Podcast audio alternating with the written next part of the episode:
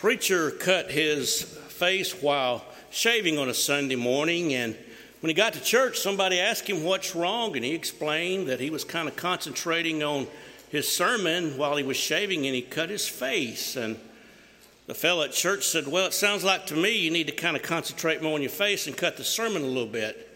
But today I have cut this lesson, I think, about as much as I possibly can. And we're going to be talking about a very basic Bible subject today, one that I've chosen to entitle, How Do We Establish Bible Authority? You know, if we just casually observe the Lord's church today, we can see in a lot of cases that many want to go beyond what actually has been written in God's Word. Certainly, as we think about our culture today, we think about relativism, we think about political correctness, we even think about what kind of efforts are underway to even ban the Bible in some places because of so called hate speech that they accuse the Bible of having. When we think about what's going on, I think it's very important for us to understand what the Bible actually says. But what God has said with a lot of people really doesn't seem to be sufficient. It doesn't really seem to be enough. And the reason is there's certain brethren that want to do some things and engage in activities and try to find ways to justify those activities. Certainly, one characteristic of our culture today is that we are very entertainment driven. And so people want to bring that into the worship assembly. We want to try to turn the worship assembly into something that entertains. And so there's that pressure there, the pressure to even bring in instruments of music into worship. Or we think about the role of women in leadership. Many efforts are underway today to try to expand leadership roles for women so that we have women preachers and even women serving as elders and deacons. Even in the realm of morality, we find many who want to compromise. But we need to realize once you begin to compromise in lifestyle or in doctrine, you will compromise in lifestyle. And I think even in the Lord's church, especially among younger people, and that's why I hope our youngsters will listen very carefully today. I think there's a need to reaffirm how we are to establish Bible authority. Because I believe all of us need to cultivate a greater respect for exactly what the Bible says and do exactly what the Bible commands. And that's why I want to talk about today the importance of establishing proper Bible authority. Now, I'll say in the outset, I don't know if this lesson is going to be the most interesting lesson you've ever heard, but I do believe it may be the most important sermon you'll ever hear. And that's why I want to challenge you today to please listen very carefully to the things that are said, maybe take notes and try to think about what we're saying today. Now, may I point out, first of all, today, to establish Bible authority, we must understand that everything is to be done in the name of and by the authority of the Lord Jesus Christ. Now, what's the key verse of authority in the Bible? Well, you ask our children, they'll tell you, hopefully you've listened as well, they'll tell you Colossians 3:17. Whatever you do in word or in deed, do all in the name of the Lord. Whatever you teach, whatever you practice, do it by the Lord's authority. You'll recall the religious leaders asked the apostles in Acts 4 and verse 7, they said, By what power, what name, by, by what authority have you done this? And so we as Christians today need to try to do all things in the name of Jesus Christ. According to 2 Corinthians 5 and verse 7, we are to endeavor to walk by faith. How do we walk by faith? How do we, how do we live by faith today? Well, obviously and simply, if you look at Romans 10 and verse 17, the Bible says faith comes by hearing, and hearing by the Word of God. And therefore, a Christian today must endeavor to walk and to live and to conduct himself according to what the Bible says. We must walk by faith, which comes by the Word of God. Now, the Bible says in Hebrews 11 and verse 6 without faith, it's impossible to please God. And so, unless we can do things because the Bible says to do them, and unless we can allow the Bible to direct us in matters of religion and do it by faith, then we cannot be pleasing to the God of heaven. And therefore, everything we do must be done in the name of the Lord by His authority, or else we can have no faith. That just simply means that we must be willing to do what the Bible says because the Bible says to do it. Now, in the next place, I want to point out that for us to establish Bible authority, obviously, not all commands and examples in the Bible apply to us today. Think about some examples from the Old Testament. In Genesis chapter 4, Abel offered a sacrifice to God that was well pleasing. Are we today to offer a sacrifice to God that's well pleasing? In Genesis 6 and verse 14, Noah was commanded to build an ark. Are we commanded to build an ark like Noah? Well, maybe after the rain this afternoon, we may think we should. In Genesis chapter 12, the Bible says that Abraham built an altar and called upon the name of the Lord. Are we likewise today to build an altar and call upon the name of the Lord? In Exodus 25 and verse 40, Moses built a tabernacle according to the pattern. Must we today likewise build a tabernacle uh, according to God's pattern to worship God? Well, certainly not. In Deuteronomy chapter 16 and verse 16, we read that all the male Jews were required to go to Jerusalem three times a year to worship God. Males, men, do we need to go to Jerusalem today three times a year to worship God? You see, obviously, these are commands found in the Old Testament, and they're given to a particular people for a particular reason, and they simply do not apply to us today. Well, what about the New Testament? Do all New Testament commands apply to us today? Well, definitely not. For example, Jesus said in Matthew 21 and verse 2 Go into the village and you'll find a colt tied. Must we today go into a village and find a colt that is tied?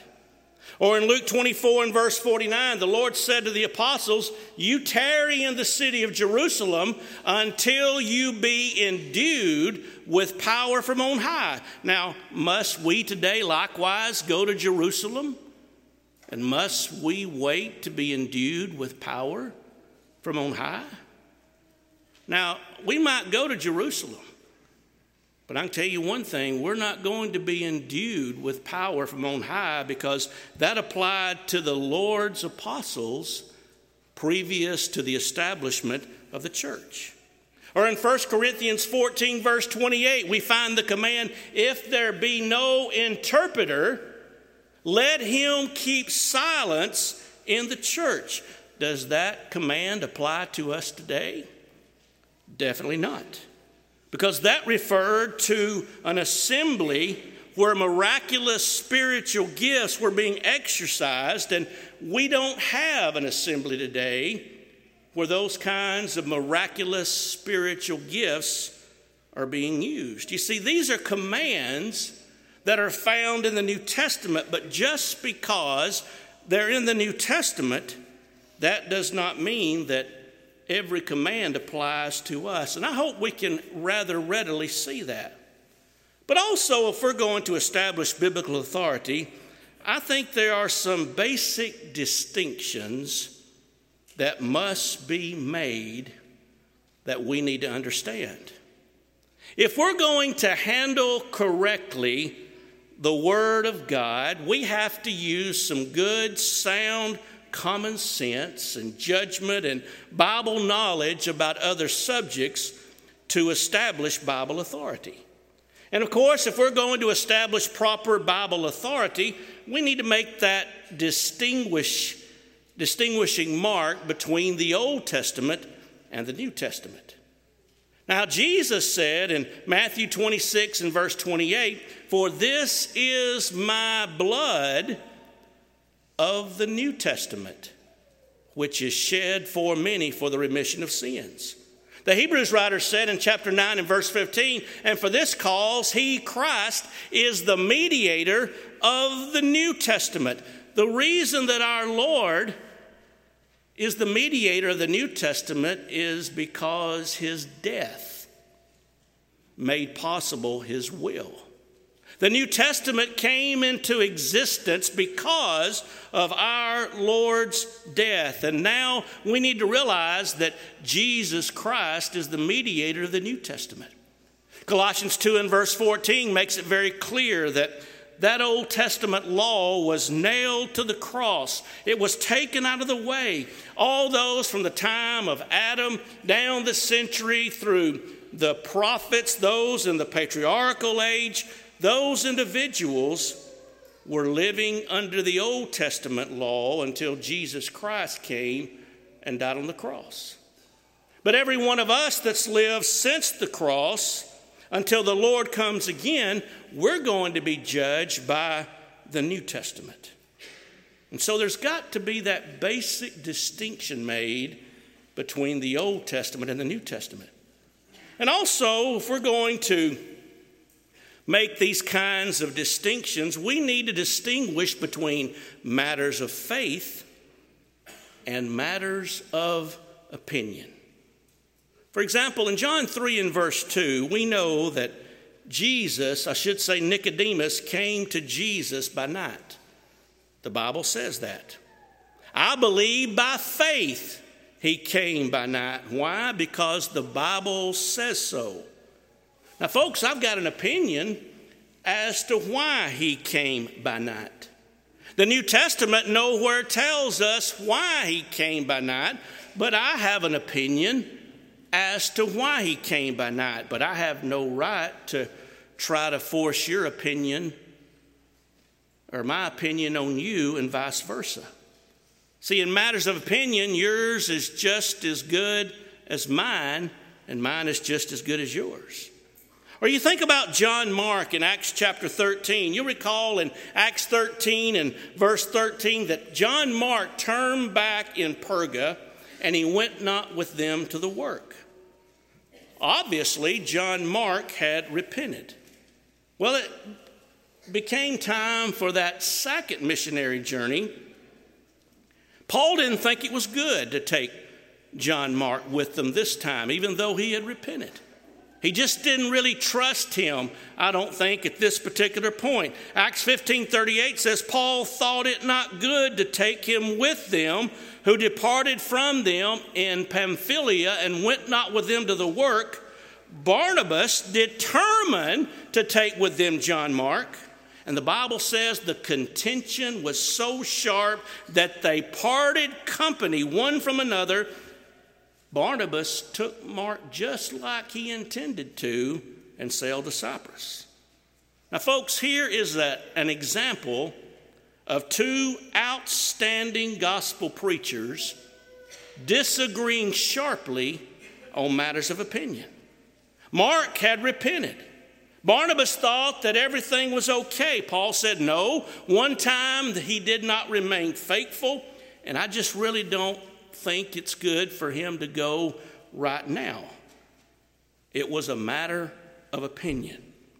And yet, because they differed, now you've got two missionary teams instead of one. Everything turned out well. we need to understand the Bible does not demand unity in matters of opinion and judgment. Now, certainly we need to be united together, but when it comes to matters of opinion and judgment, we don't have to have agreement. And also, we need to be able to distinguish between the temporary and the permanent things in order to properly establish Bible authority. Now, I want you to get this point very carefully. You remember when the Lord's church began, the New Testament, as we have it today, was not yet in written form. When Jesus went back into heaven, back to his Father, he told his apostles in John 16 and verse 13 that I'm going to send to you the Holy Spirit. I'm going to send to you the Comforter, and he's going to come and he's going to guide you into all truth. He's going to bring all things to your remembrance. And you'll recall in 1 Corinthians chapters 12, 13, and 14 uh, how they had those many miraculous spiritual gifts that that existed there in the church. And, and these were given to guide that infant church back in the first century because the New Testament was not yet written. Now, the Hebrews writer says in chapters 2 and verse 3 that the purpose of all these miraculous spiritual gifts was to confirm the word, to verify what they were saying was right. Now, we live in an age today when it's not all that uncommon to hear people say, you know, the Lord spoke to me. Or, you know, the Lord put this on my heart. Folks, when God speaks, what God says has always been confirmed in some way that will leave no doubt in anybody's mind. And so, the purpose of these miraculous spiritual gifts was to confirm the word. And Paul says in 1 Corinthians 13 and verse 10 when that which is perfect is come, talking about the Word of God, then that which is in part, the miraculous spiritual gifts, will be done away with.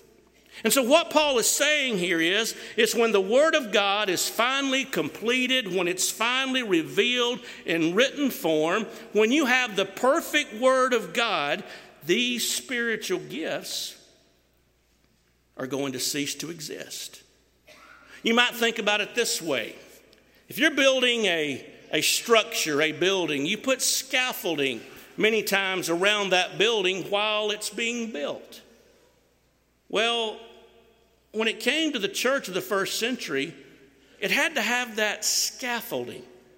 That scaffolding was the miraculous spiritual gifts that were given to guide that infant church until the Bible was completely revealed. What would you think about somebody after they completed a very beautiful building, a beautiful structure, if they just left the scaffolding up? You'd think they're crazy, wouldn't you? Well, some people today want to leave up the scaffolding in the New Testament church. They want to keep the miraculous spiritual gifts, but their purpose has been done away with because now we have the complete revealed Word of God. And then you turn to some place like Acts 8, 5 through 17, and, and we learn beyond any doubt that only the apostles could impart the Holy Spirit by the laying on of hands. They were the only ones. And therefore, when the last apostle died, and the people on whom they had laid their hands died, then all those spiritual gifts ceased. But now we're blessed to have those ancient words we sung about this morning in revealed written form.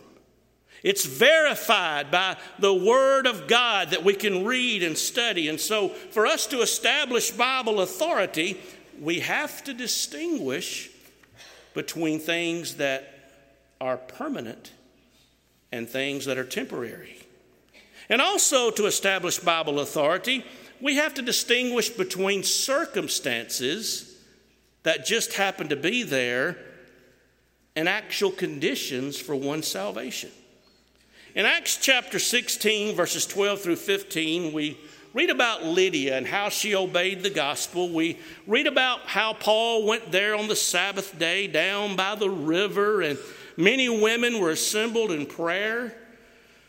Now, everything that I've mentioned thus far is strictly circumstances surrounding her conversion the meeting by the river, the gathering of the women, the sitting down that's described there didn't have one thing at all to do with their salvation. But when the Bible talks about Paul preaching to them and them hearing the word of God and believing it and being baptized, that was the condition of Lydia's salvation. That same chapter, we read about the jailer in Acts 16, 12, uh, should say 25 through 34. We read about a man who had beat Paul and Silas, and Paul and Silas were cast into prison. Their feet were in stocks, and we read about them singing and the prisoners hearing them. And then we read about that great earthquake. The foundation of the prison was shaken, all the bands were loosed. Now, all this is simply circumstances surrounding the jailer's conversion. The actual conditions of his conversion is when Paul preached to them. When they heard his preaching, they believed it and they were baptized. And so we have to distinguish between external circumstances and the actual conditions of one's salvation. And akin to that, we also need to be able to distinguish between those things that are actually essential and those things that are merely incidental. Now, I want you to think about Paul's missionary journey to Macedonia in Acts 16 9 through 12. Paul received that vision, a man of Macedonia saying, Come over to Macedonia and help us. And Paul realized that he should go to Macedonia. Paul knew God wanted him to go there to preach. Verse 11, the Bible says they loosed they traveled by boat to Macedonia. Now, folks, they could have just as well gone by land. Going by boat is incidental. What was essential was them going to Macedonia and preaching. How they went was merely incidental. Or you think about the Lord's Supper at Troas in Acts 20, 7 through 9. The Bible says they met on the first day of the week to break bread, and Paul preached unto them. These same verses also say they met in an upper chamber on the third floor with many lights. Now you think about that. Meeting on the first day of the week Taking the Lord's Supper, the worship, that's the essential matter. It was purely incidental that they happened to be meeting on the third floor. The many lights mentioned there are incidental. They could have just as well met on the first floor or the second floor and had few lights. You see, to establish Bible authority, we must distinguish between the incidental and the essential. And also, to establish basic Bible authority, we have to distinguish between custom and the law of God. And if we're not careful sometimes, we may allow custom to keep us from understanding what the Bible says. Think about the example of the dress of women in regard to wearing the veil in 1 Corinthians chapter 11, 2 through 16. We haven't got time today to talk about this verse in detail at all. Paul's not saying here that women are to wear a veil in worship and everything they do and everywhere that they go, but back at this particular time in that culture, the veil was a sign of submission to male leadership. Paul said if a woman refuses to wear the veil, she might as well just shave her head, which was symbolic of being a prostitute. Paul condemned them if they rebelled against that particular cultural setting. Now, today, where we live, wearing a veil is not a symbol of submitting to male leadership. Now, you might visit a country, or there's some countries, particular, eh, particularly in the Middle East, where wearing a veil would still be submissive to the headship of man. You ought to wear a veil because that's a biblical principle. But today, not wearing a veil or wearing a veil means nothing in our culture. And so we've got to distinguish between what custom is and what the Bible actually says. But in the fourth place, may I point out to you that God has always, always only accepted that which is authorized. In Genesis 4, Cain's worship was not accepted because it wasn't authorized. Abel's worship was authorized, it was by faith. In Leviticus 10 1 and 2, we read about Nadab and Abihu and how God killed them because they used fire that God had not authorized. And yet in Hebrews 13, verse 9, we're warned about being carried away with strange doctrines. In Galatians 1 6 through 9, Paul warned about perverting and changing and twisting the Word of God.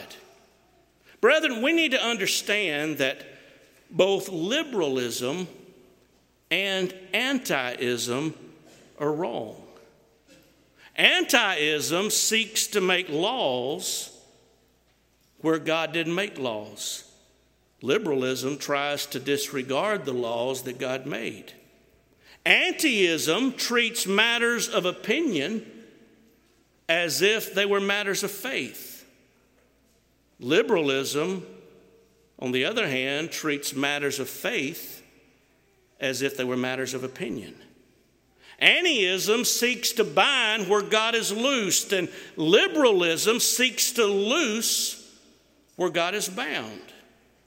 And in backing away from antiism, sometimes people just fall headlong into liberalism. And in backing away from liberalism, sometimes people swing to the opposite end of the pendulum by falling into antiism. And so we need to realize the importance of always avoiding the extremes if we're going to properly establish Bible authority. Number five, though, how is Bible authority not established? God does not establish Bible authority based upon my opinion or on my likes or dislikes. Bible authority is not established based upon what culture says or what society dictates. Bible authority is not based upon what some well known or well thought of preacher may say or write. Bible authority is not based upon traditions, you know, how we may have always done things. Well, how is Bible authority then established? I want to point out very briefly, I wish I had more time on this. Bible authority always has to take into account the silence of the scriptures. The Bible authorizes folks by what it says as well as by what it doesn't say. And what it doesn't say is just as important as what it says. In fact, in the Bible, we have an example of the silence of the scriptures being used. The Hebrew writer made it very plain that Jesus could not be a priest under that Old Testament system. Why? Because he was not of the tribe of Levi, he was of the tribe of Judah. Hebrews 7 and verse 14 says, It is evident that our Lord sprang out of Judah, of which tribe Moses spake nothing concerning priesthood. The Bible nowhere said no priest can ever come out of Judah, the Bible's silent in their regard. Therefore, there's no authority for it. And so Jesus could not have been a priest in the Old Testament because Moses said absolutely nothing about priests coming out of any tribe except for the tribe of Levi. Moses didn't have to say, no priest can come out of Judah. When God spoke, his silence is just as authoritative. And then you think about what Paul wrote in 1 Corinthians 4 and verse 6 how that we're not to go beyond the things that have been written. Getting down to the point itself, how is basic Bible authority established? Well, I want to suggest to you that Bible authority is established by examples that are approved. Over in 1 Corinthians 11 24 and 25, we read that we are to partake of the Lord's Supper. Acts 20 and verse 7 talks about the Lord's Supper being taken on the first day of the week. Now, folks, there's no authority for us to do it any differently. But Acts 20 and verse 7 also permits us to partake of the Lord's Supper in an upper chamber on the third floor with many lights. Sometimes examples permit us to do something that we may do or that we must do, and whether an example approves actions that may be done or must be done depends on what the Bible says about the same subject in other places. Some New Testament examples are not approved. Judas betrayed the Lord in Matthew 26. Ananias and Sapphira lied to God about their giving in Acts 5. John Mark turned back in Acts 13. We don't follow those examples, but we do follow approved examples. And that's exactly why they're there. But Bible authority is also established not only by approved examples, but it's also established by implication or inference. Now, folks, what I'm talking about is just plain ordinary common sense. We know that common sense isn't all that common today in our culture, don't we? But it's just how people communicate. This is how communication is done. People that want to argue with how Bible authority is ascertained, if they applied those same principles to how we communicate today, we'd have chaos in the world today. Everything the Bible teaches, it teaches by a direct statement or what's implied by those statements. And what is implied is just as important as what is directly stated. For example, I'm convinced we are authorized today to teach that Paul the Apostle repented when he became a Christian. But did you realize not, there's not one single verse in all the Bible that tells us that Paul repented, and so we reason. And implication involves reasoning. What's the reasoning? Nobody can become a Christian without repenting. Luke 13 3. Paul became a Christian, therefore, we, by implication, know Paul repented because you can't become a Christian unless you repent. Therefore, by implication, we understand Paul repented. Or in Acts 17, verse 12, we see those Bereans were those that believed in God. That implies that they heard the Word of God because we know that faith comes by hearing and hearing by the Word of God. Romans 10, verse 17. If they believed, we understand that they heard by implication. And then the Bible authorizes, not only by approved example, and by implication, but it also authorizes by direct statement. And perhaps this is the easiest way that we can understand. For example, Jesus said, I tell you no, unless you repent, you'll all likewise perish, Luke 13 3. Peter's direct statement repent and be baptized, every one of you, in the name of Jesus Christ for the forgiveness of sins, Acts 2 and verse 38. Or Mark 16, verse 16, he who believes and is baptized shall be saved. We understand those direct statements. But, folks, the Bible teaches just as well and just as plainly and just as authoritatively by example and also by implication. But then I want to suggest to you as well the Bible also authorizes by expediency as well as these other things. And I want you to listen very carefully about this. Expediency always involves human judgment. When God tells us to do something, but He never specifies exactly how it's to be done, then expediency or human judgment comes into play. For example, in matters of congregational activity, the elders of the church are the authority when it comes to matters of expediency. Now, no elder in the Lord's church has the right ever to change God's word. It is wrong, I believe, as has been done in some places, for an eldership to stand up before the church and say, you know, we need to incorporate instrumental music into our assembly if we're going to reach more people. That's a conclusion that we've reached, and therefore we need to implement that. No elder has the right to do that because God has already spoken. I don't think an eldership even has the right to stand up before a church and say, We're going to continue our practice of a cappella music in our worship because that's how we've always done things. Well, if that's your reason for doing it, that can change in one generation.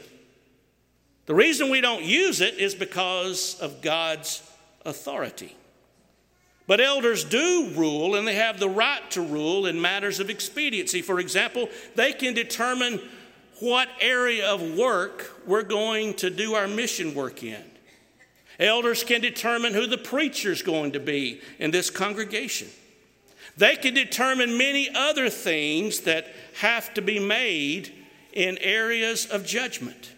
In fact, many things, I believe, are authorized based upon expediency. For example, we're commanded to worship, aren't we? But the Lord didn't say where. We could worship outside if we wanted to, or we could rent a schoolhouse or a building somewhere, or we could meet in a beautiful facility like we have today. It's authorized by expediency. We've been given the command in the Bible to baptize. That's one of the last things the Lord commanded. We could do it in a stream, we could do it in a lake or a swimming pool or the ocean, or we could use a baptistry as we have here today. We've been given the command to partake of the Lord's Supper. Someone says, well, you know, where's the authority for having all these little cups and these aluminum trays? The Lord didn't say you have to have aluminum trays. But see, when God gave a command to have the Lord's Supper, that made it of necessity that there be some kind of container. It could be a plastic cup, it could be paper cups, it could be plastic, any, any kind of material that you wanted. The command of the Lord's Supper demands some kind of container. Now, I'm convinced when the Lord instituted the Lord's Supper, if there happened to be a tray like we have today, I think He would have used that as well. And some people today say that, you know, we need to use just one cup because that's what they did. Now, you know that I'm a germophobic, right? That would be the most difficult for me, command for me to obey if we were required to use one cup, particularly in flu season. I guarantee you one thing those back rows would be empty. Oh, he'd want to be the first one up, right? And not the last. But you see, the fact we need to understand is when the Lord partook of the Lord's Supper, it authorizes some kind of container. The issue is is what's in the cup. It's not the cup itself. I'm convinced this microphone is authorized because the Bible commands us to preach. The public address system aids us in the preaching. Without it, many people couldn't hear what was said. Now, think about this for example. How is an addition distinguished from an aid? That's a good question, isn't it? How do we distinguish an aid from an addition? Well, an addition occurs when a particular action has been altered or the fundamental composition or substance of a thing has been changed. An aid alters nothing. It merely facilitates the implementation of the action or substance without changing anything. For example, uh, a mother sends her son to the market to buy a loaf of bread. He brings the bread home in a bag. The bag is merely an aid. Now, should the boy purchase a candy bar as well, he's disregarded the authority of his mother by an addition. Now, there is vocal music and there is mechanical music. Mechanical music is an addition in that the particular action is altered, the substance of a thing has been changed. And whenever the church commences the praise portion of its service, the saints may sing because that's enjoined by God. And Christians may use songbooks. We can use a projection screen. We can use a pitch pipe or a tuning fork to get the appropriate pitch. But in the final analysis of it all, we're still only singing. On the other hand, if the church sings to the accompaniment of an organ or a piano or a praise band, those thus participating have added something to which the Lord authorized. And now there are two types of music vocal and instrumental. The nature of this command has now been supplemented. Very quickly, though, and in closing, quickly, how does all this apply to us today? What does it mean to us?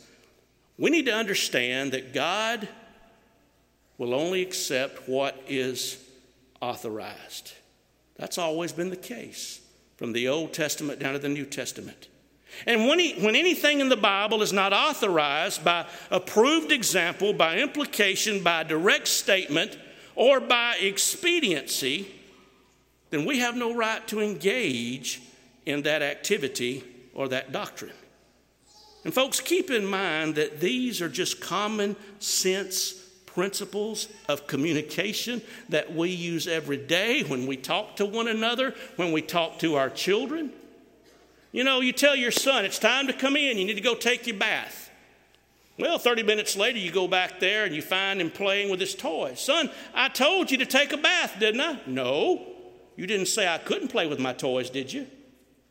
You see, if we try, as many people to do today, if we try to, to do to the Bible what we do, uh, if we try to do in everyday life what we do with the Bible, there's going to be chaos.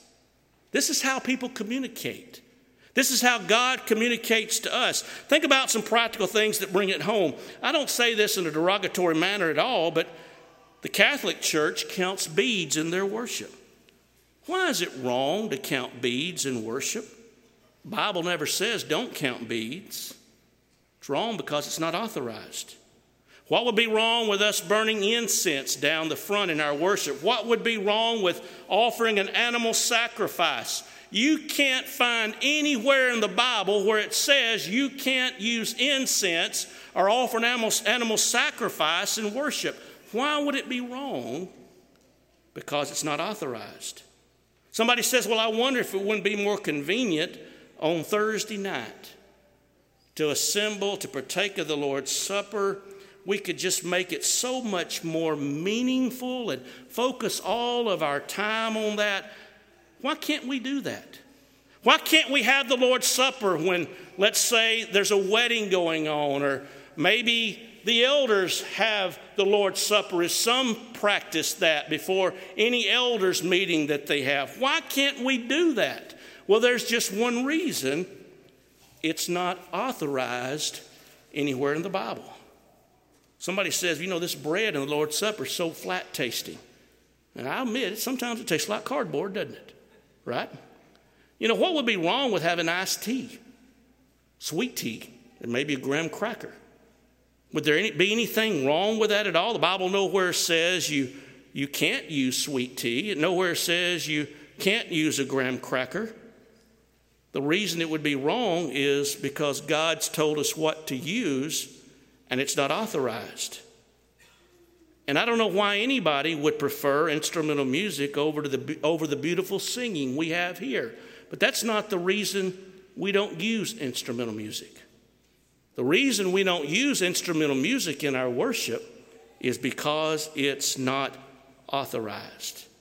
I challenge anybody anywhere to find a verse that says, You shall not use a piano. Well, if it doesn't say it, what's wrong with it? It's wrong because it's not authorized anywhere in the Bible. Nine different times in the New Testament, we're authorized to sing. Folks, instrumental music is not the issue. Instrumental music never has been the issue. The issue is God's authority. Brethren, we just need to get back, and I want to challenge all of you today. I want to challenge our young people, our college students. I want to challenge you to have strong convictions about what you believe. And those strong convictions to be based upon what God's Word says and only the authority that's found therein. We need to have the attitude that whatever the Bible says, whatever the Bible teaches, we are going to respect its authority that we're never going to go beyond the Word of God to do more or to do less. If we do that, the Bible says we will be pleasing to our God. So this morning we're going to sing.